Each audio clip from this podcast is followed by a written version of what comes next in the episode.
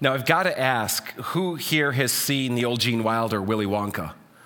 All right, now I gotta ask, which of you here under the age of 20 has seen the old Gene Wilder Willy Wonka? Not the Johnny Depp, but the older one, right? Okay, a few of you. I'll just, I'm just gonna make an apology to you on behalf of all parents here who have inflicted that on you because, oh my gosh, talk about a nightmare on film. It, going back, looking at that, I mean, and Andrew was doing some like, like, editing genius. I mean, there's chickens getting their heads cut off and blood spewing around on that boat ride. I mean, it's go back and watch it, and you're like, no, it's no wonder that those of us who are like 35 plus have turned out to be such a warped generation.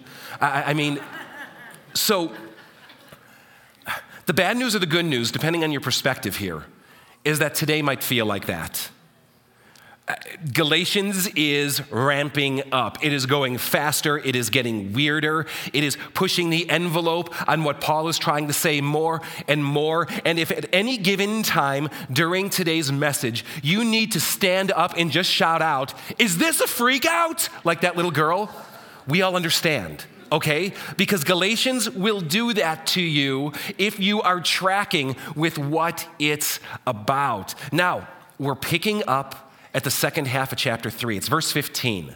We're only doing about 10 verses, 3 verse 15 to 25. And as always, I encourage you, have it open. Be ready to look into it. Be ready to take what I'm saying and matrix it against what it says in its own way to understand what this letter and God's message is all about. Paul is making an outlandish claim.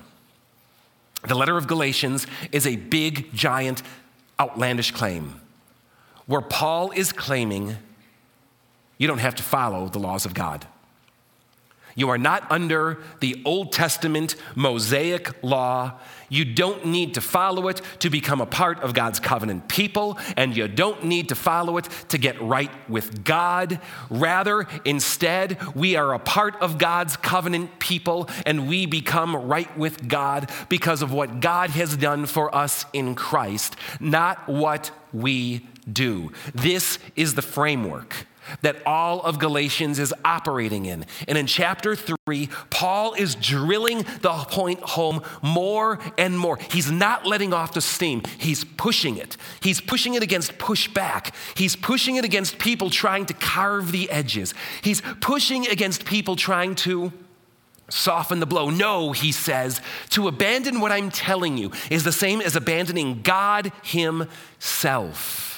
If you are trying to get to be a part of God's covenant people or right with God by doing this Mosaic law thing, you've traded not only the gospel, but you've traded God for no God at all.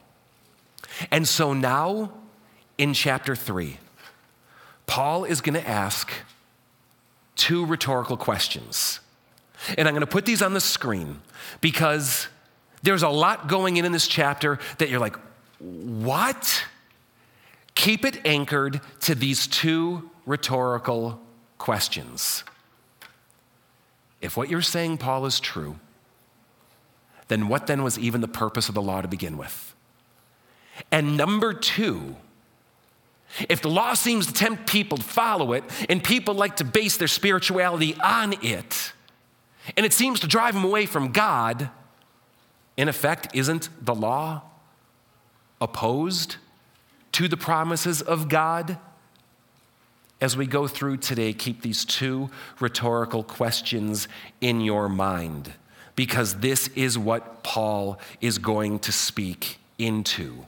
Put another way, if you are hearing these outlandish, radical questions or claims, I should say, of Paul in Galatians, like I've just summarized today, and you're starting to push back with questions like going like, so wait a minute, does it like not matter what I do? Does this mean I can do whatever I want? Does this mean God doesn't care? Does this mean that, that all of these rules and all of these laws and all of these commandments have no relevance anymore? Then you're asking the right questions.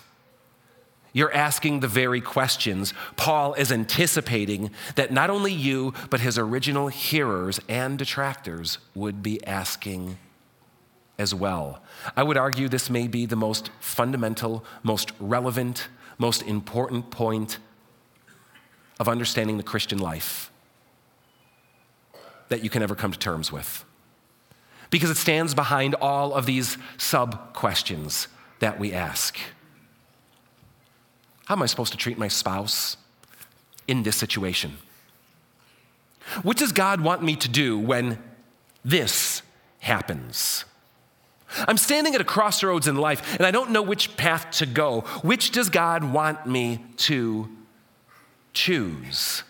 All of these ethical questions, all of these spiritual questions, all of these questions that relate to what the God pleasing or holy life looks like that Christians seem to emphasize, at least officially from church platforms and pulpits. Well, all of it comes down to this central question What does God want me to do? Because, Paul, it seems like you're saying God really doesn't want me to do anything, if it's all you and not me, what then? Are you following?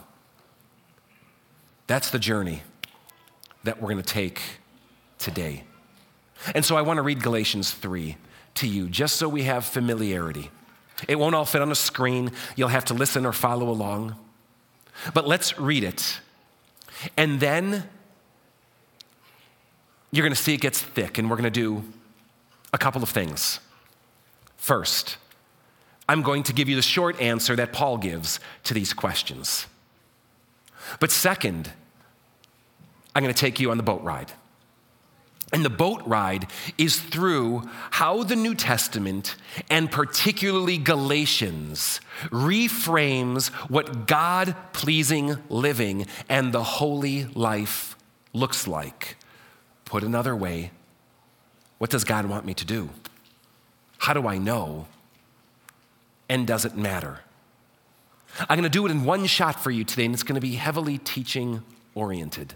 I encourage you even to take notes or follow along because even though Paul will flush this out through the entire letter of Galatians, when we try to do things over several weeks, well, we lose the train of thought and things get forgotten. So, trying to get this entire framework in one session is important because Christians, those of you who are Christians in particular, I find that this is one of the most confused things among you, and you just gotta know it. And for those of you who don't consider yourself Christians, I find this to be the most misunderstood aspect of what Christianity is about. And hopefully, it helps you against everything you've been led to believe.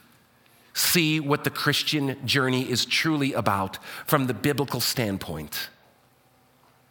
That, again, I think is far different than what you'd expect. So, Galatians 3, let's read. Picking up at verse 13, verse 15 rather, it says this Brothers, let me take an example from everyday life. Just as no one can set aside or add to a human covenant that has been duly established, so it is in this case. The promises that he spoke about earlier in Galatians were spoken to Abraham and to his seed. The scripture does not say into his seeds, meaning many people, but and to your seed, meaning one person, who is Christ. What I mean is this the law, introduced 430 years later after Abraham, does not set aside the covenant previously established by God and thus do away with the promise. For if the inheritance depends on the law, then it no longer depends on a promise. But God, in His grace, gave it to Abraham through a promise. Is the boat going too fast already? Mm-hmm. Gets worse. What then was the purpose of the law?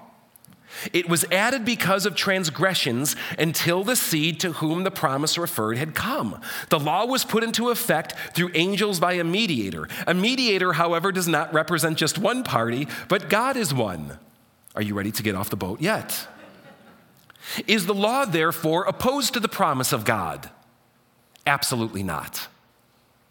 For if a law had been given that could impart life, then righteousness would certainly have come by the law. But the scripture declares that the whole world is a prisoner of sin, so that what was promised being given through, the, through faith in Jesus Christ might be given to those who believe. Before this faith came, we were held prisoners to the law, locked up until the faith should be revealed. So the law was put in charge to lead us to Christ, that we might be justified by faith. Now that faith has come, we are no longer under the supervision of the law. What are you talking about? What is going on? I know what the words mean individually in English. They make no sense when they're put together. I have no clue what your train of thought is and what the heck is happening here. That's where I want to take you today. What I want to do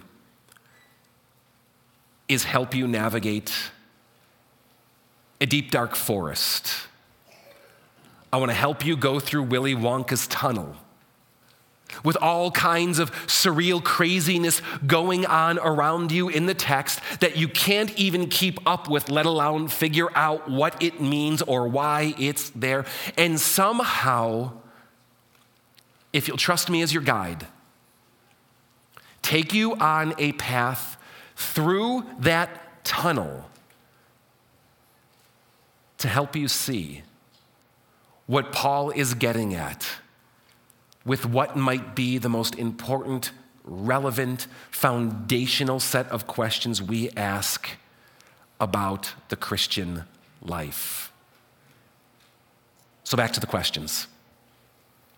What then was the purpose of the law? It's the first one he asks if we are saved and made right with God and part of the covenant people of God through the blessing given to Abraham, then why the law to begin with? What then was the purpose of the law? I don't know if you picked up on it, but here's how I would summarize it. Paul says the Mosaic law was a temporary measure. You ever think of the Word of God that way? Temporary. Those of you who are Bible believing, who are devoted Christians, give you hives a little bit to use language like that. Well, if you're Bible believing, then read Paul. Because he says the law was a temporary measure. Did you notice how often he used the word until. The law was given until, he says in 319. It held us prisoners until, he says in 322. Until, until, until. And then he counters it with words like this But now, now, now. Beforehand, he'll say, But then.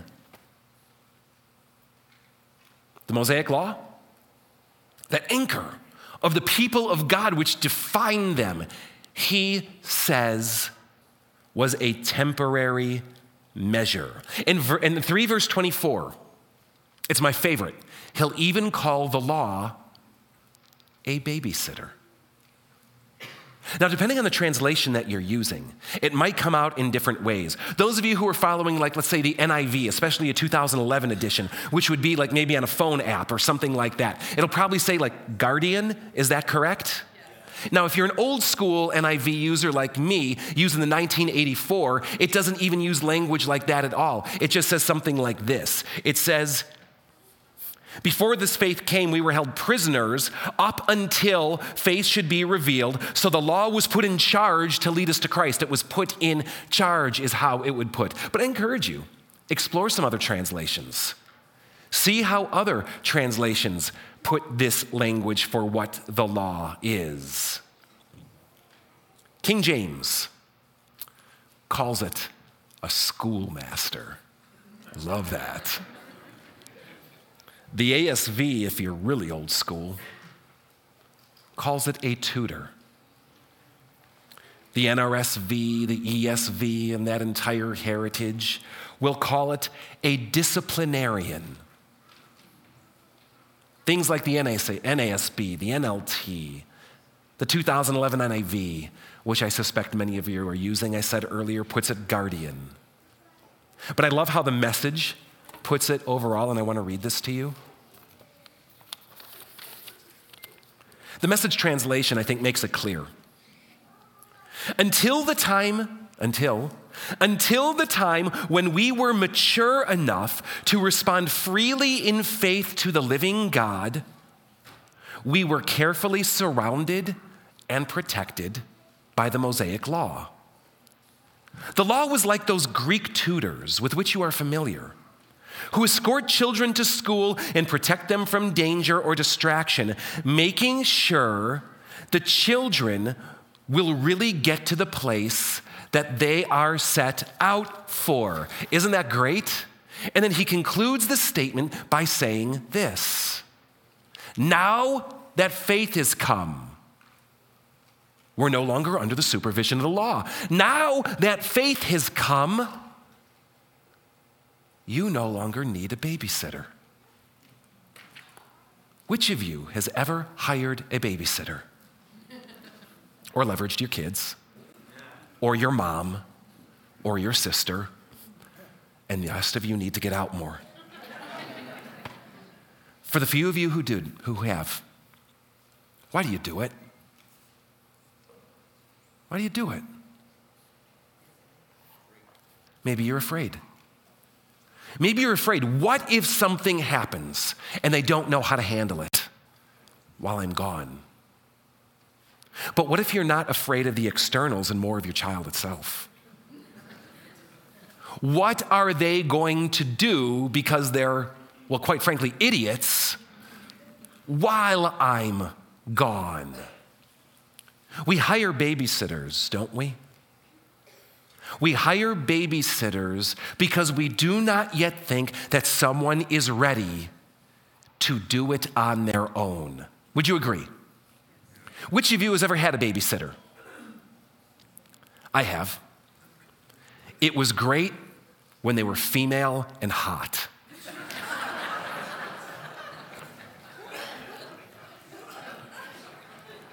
Babysit me anytime that way, right? but it often didn't work out that way. Did you ever have one and go, wait a minute, I don't need this anymore? Did you ever resent your parents for forcing you to have a babysitter?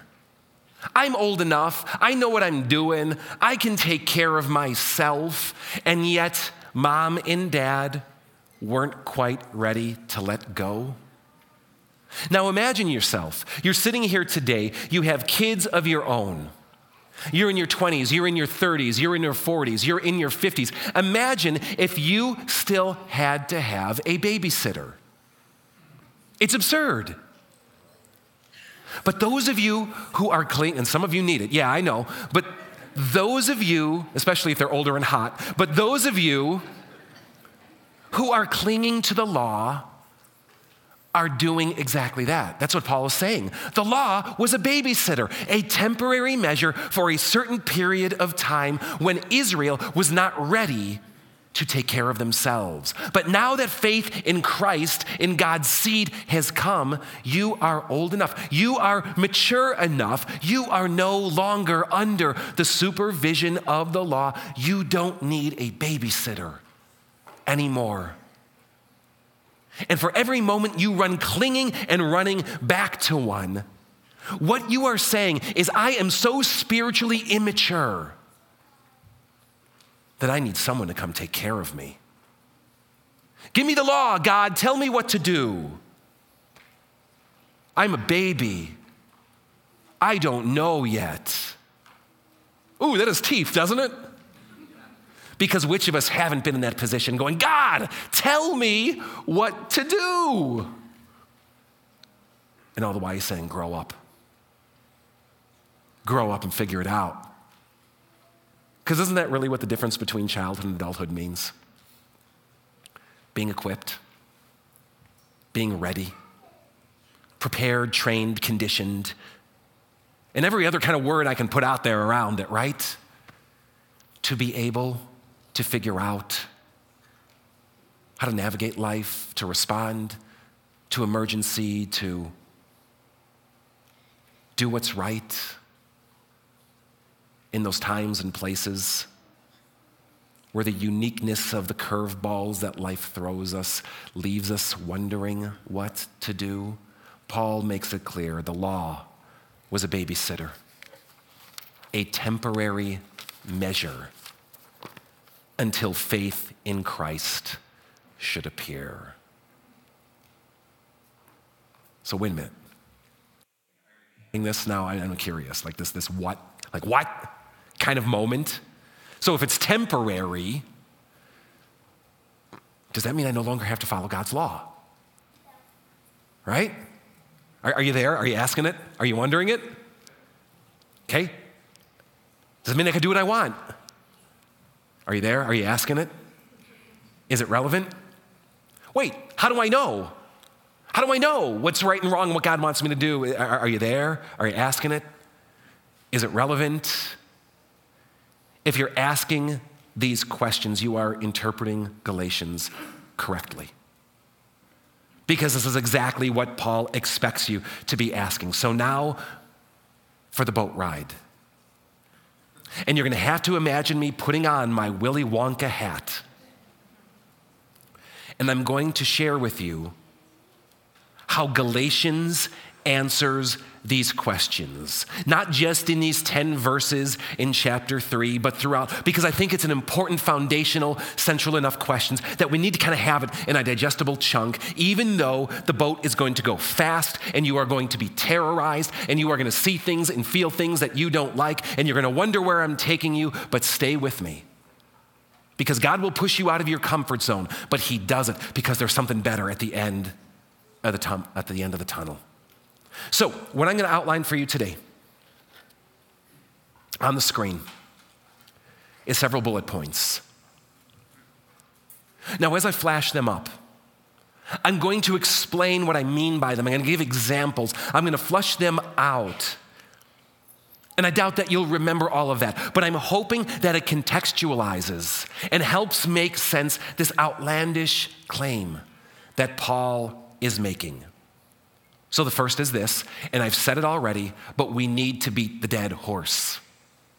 As believers, we are not under the law. And when Paul talks about the law, what he is referring to is not like zoning and ordinance in McHenry County or, or like the speed limit laws or something like that. He's talking about the Old Testament Mosaic commands, that good stuff given at Mount Sinai, the Ten Commandments and all the 613 points of the law that cover the back half of Exodus and Leviticus and Numbers and Deuteronomy, all of those commands of how God wants us to live and who God wants us to be that define the covenant people of God. Say it with me. As believers, we are not under the law, which means that if you are trying to make a case for what's right and wrong in this world or decide what to you, any any direct appeal to an Old Testament command is misguided. This is why we as Christians are not obligated to follow all of these strange dietary laws. Don't eat shellfish, don't eat pig, don't eat crow. Still feels pretty good, doesn't it? But but you can if you want. It's why we're not obligated to follow all these strange ritual laws. Killing goats and sacrificing birds and slaughtering oxen. It's why we're not called to all these other strange ones, like don't wear clothing woven of two kinds of material, don't cut the hair at the edge of your beards. It's why something like referencing Leviticus 29 18, where it says, Don't tattoo your bodies, cannot serve as any kind of basis for whether you should get a tattoo or not because we are not necessarily bound by those commands. We are not under the law. And it's not just the little ones. It's not just the weird ones. Shockingly, surprisingly, it's the big ones and the most important ones too. You shall not murder. You shall not commit adultery. You shall not steal. There's some who will argue, well, no, I know we're not under those weird laws, but we're still supposed to follow the Ten Commandments. Guys, do you realize that that's part of the Mosaic commands too? And really, are you consistent with it? Not with doing it, of course not. but with believing that you're supposed to following it, which of you honors the Sabbath and keeps it holy? And I'm not saying changing into Sunday because Sunday isn't the Sabbath. Which of you takes the seventh day and does not work on it to keep it holy? Because that's the command. Which of you does it or values it or says that's the way I'm supposed to live? Which of you here just gets all morally just indignant at the sight of a stained glass window or a children's Bible or a Sunday school art project or some Etsy craft in your home that depicts Jesus or the image or power of God. You shall not have any graven images. It's command number one or two, depending on how you number them. So even there, we're cherry picking. As believers, you are not bound by the commands of the law. Period. And now here's the kicker. Even though we're free from the law, we can still sin. Go with me on this. Sin is, is fundamentally defined as defying what God intends. It's going against his desires, his wishes, his will. It's rebelling against his way. It's distorting or perverting his good created order and intention of things. Sin can be marked by what we do and don't do but sin can also refer to the condition of who or what we are. Two very common Old Testament metaphors used to describe sin is the first is missing the target, missing the mark. Like you're aiming for something, right? And, and you just miss it.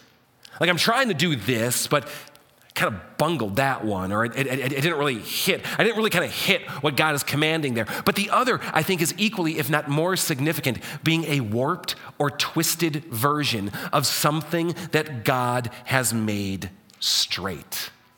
So when we sin, we sin by missing and not doing something that God commands us to do or not do, we could say, or by distorting and twisting that which God intends, even becoming a distorted or twisted version ourselves, as opposed to who God designed and made and hoped for us to be. Now, this is important.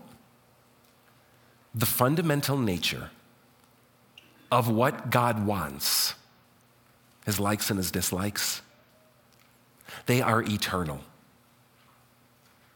They are the same. They are the same back then as they are today, as they will be until Christ comes again. What God wants is the same yesterday, today, and forever. And that means that which is fundamentally sinful and that which is fundamentally righteous or God pleasing always remains the same as well.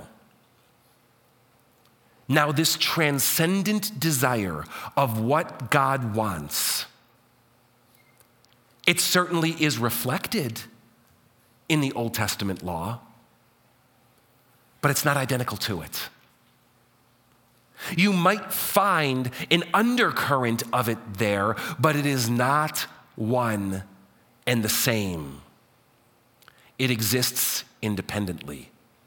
God's desires, God's wants, his definition of right and wrong, it operates space independently of the Old Testament law. It existed before the Old Testament law, it exists after the Old Testament law. Incidentally, this is why people like Adam and Eve could sin, even though they had no law.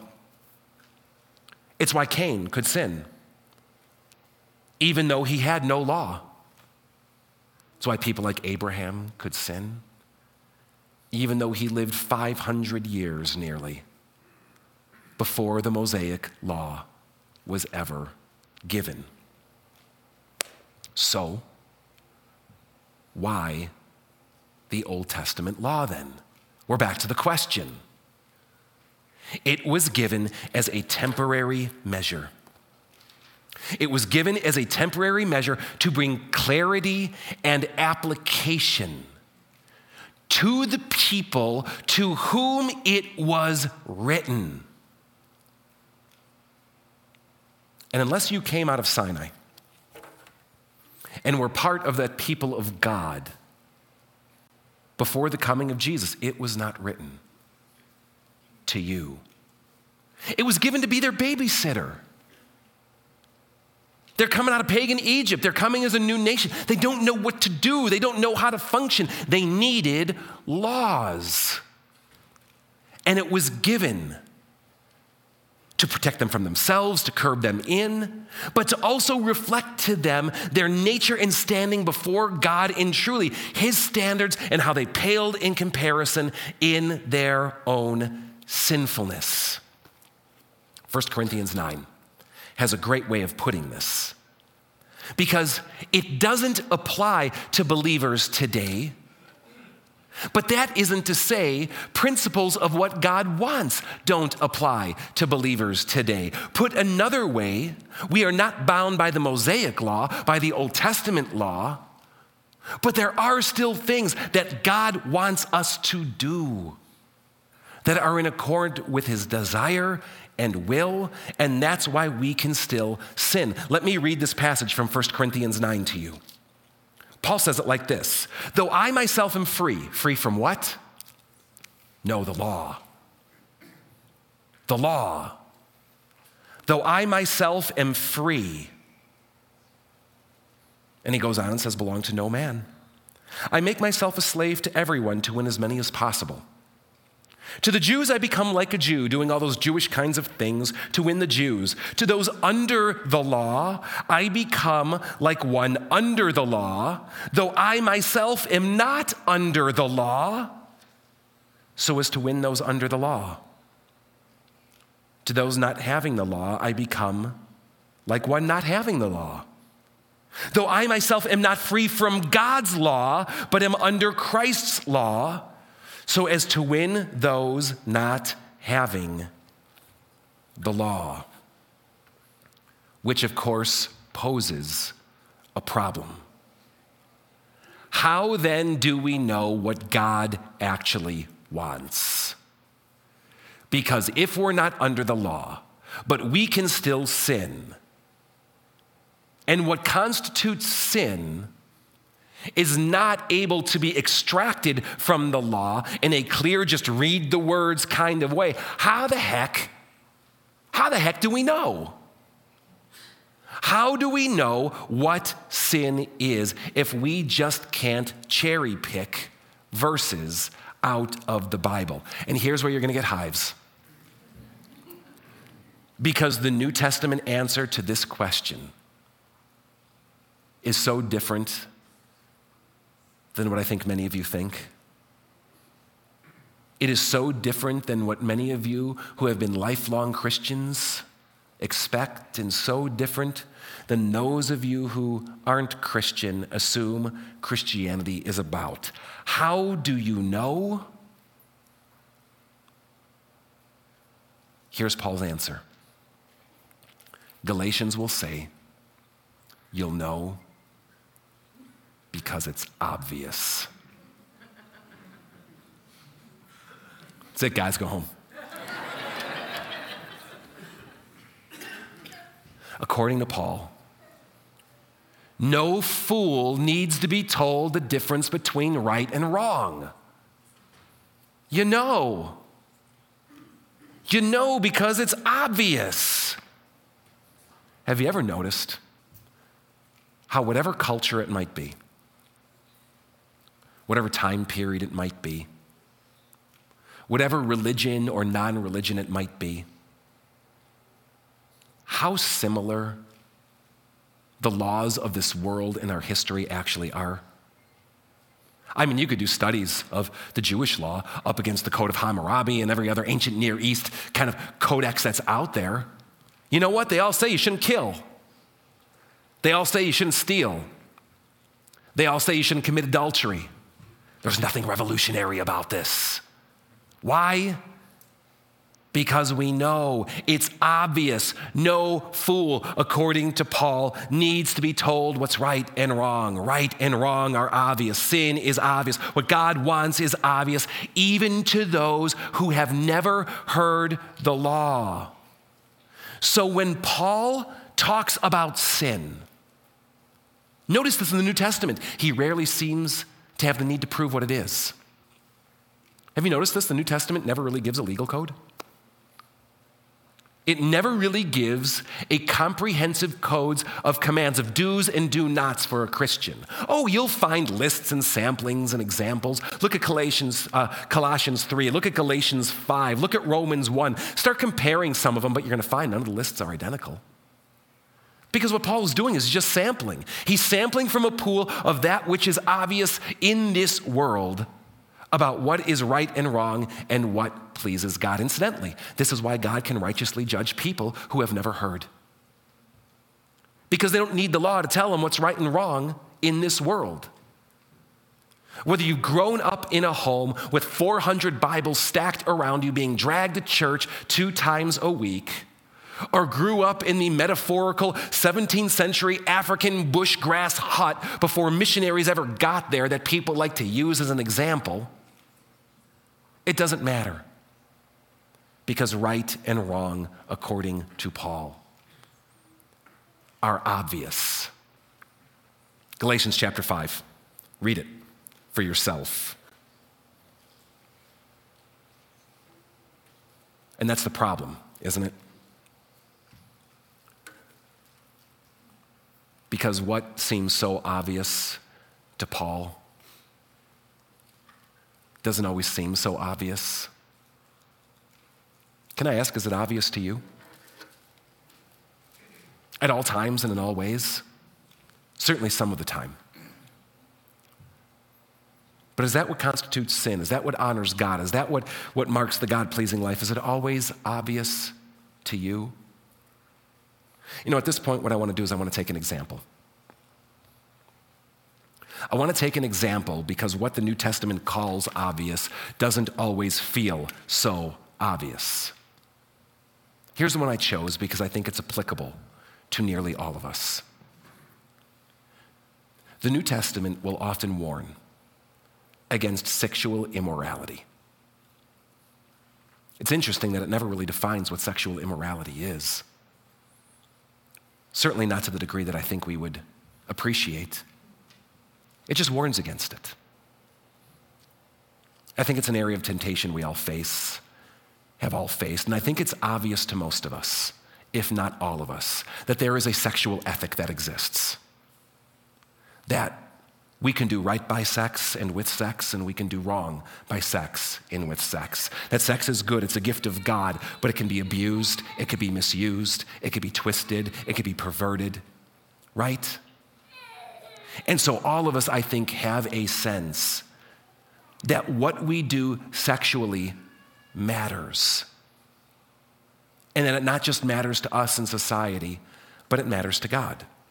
So, let's go through it. It says it's obvious, Galatians 5:19. Let's take three examples from today. Let's talk about homosexuality. Let's talk about sex before marriage, and let's talk about divorce and remarriage. Three examples that can all be gleaned from the Old Testament.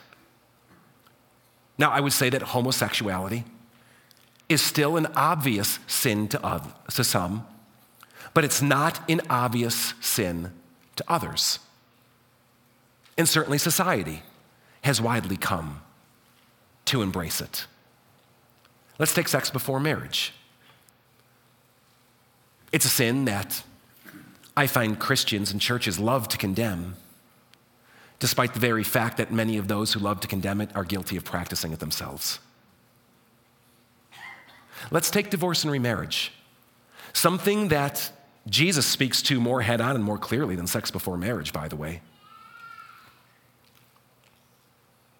It can seem obvious, and yet, the church just widely accepts it as a normal part of reality today.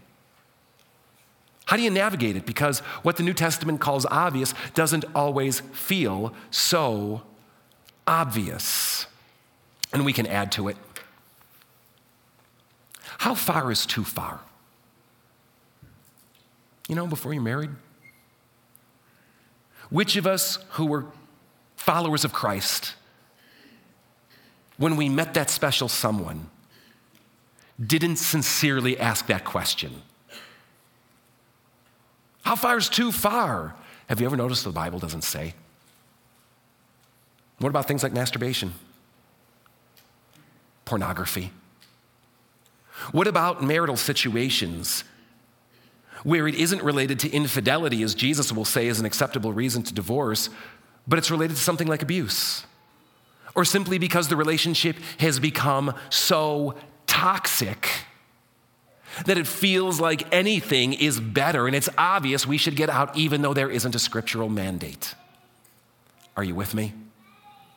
And we could heap on hundreds and hundreds of other examples that we face in our day to day life trying to figure out God, how do I honor you? How do I please you? And how do I guard myself from sin? You can read 1 Corinthians 7, start at verse 12, to see how Paul himself even struggled with this. And hopefully, I've set up the problem more clearly that what the New Testament calls obvious doesn't always feel obvious. And what Paul will bring us to near the end of Galatians is that that is exactly why we need the self corrective work of the Holy Spirit. It's why we need the Spirit of God in our life.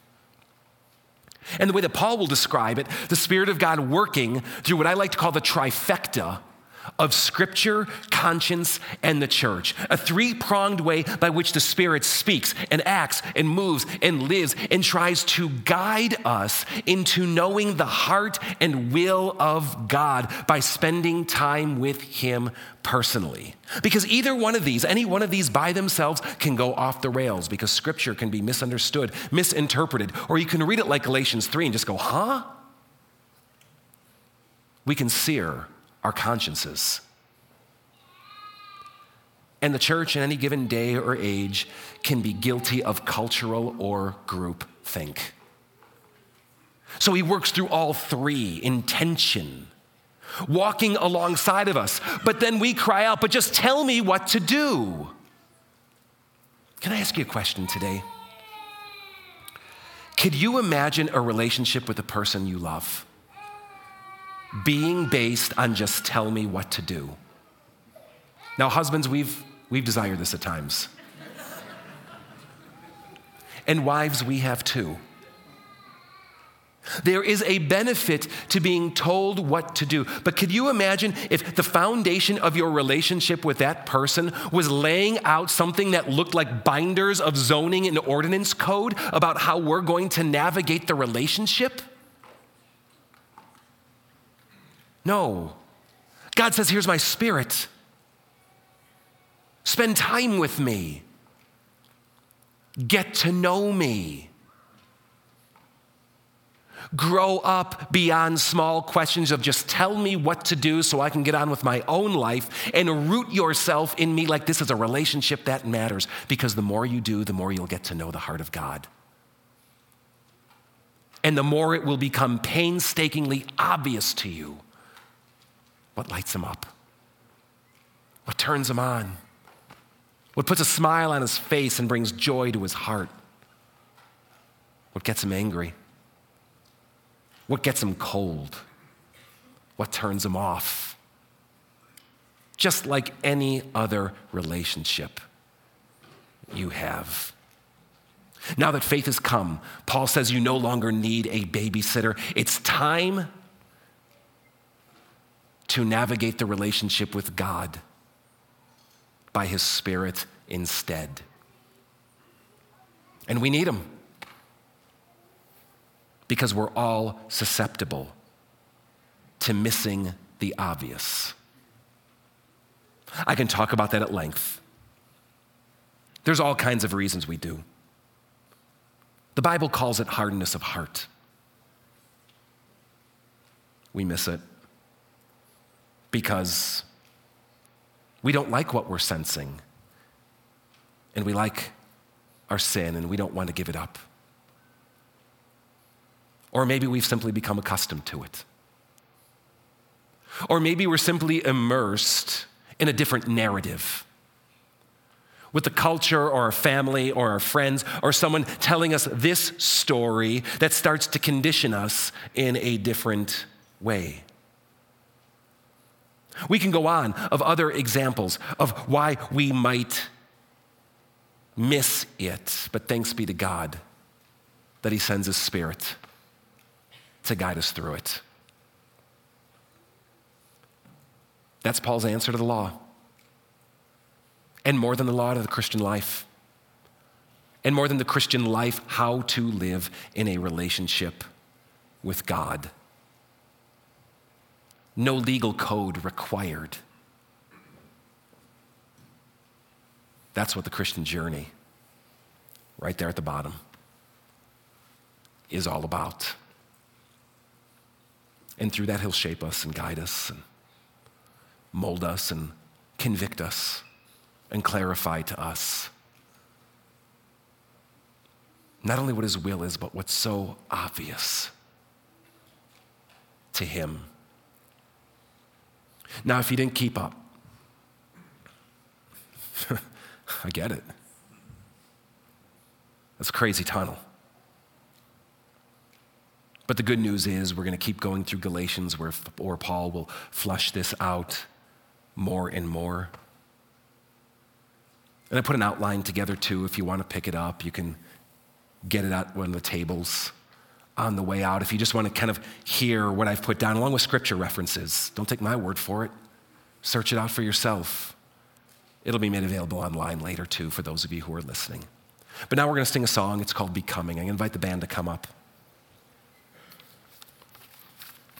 Let me read the opening lines to you.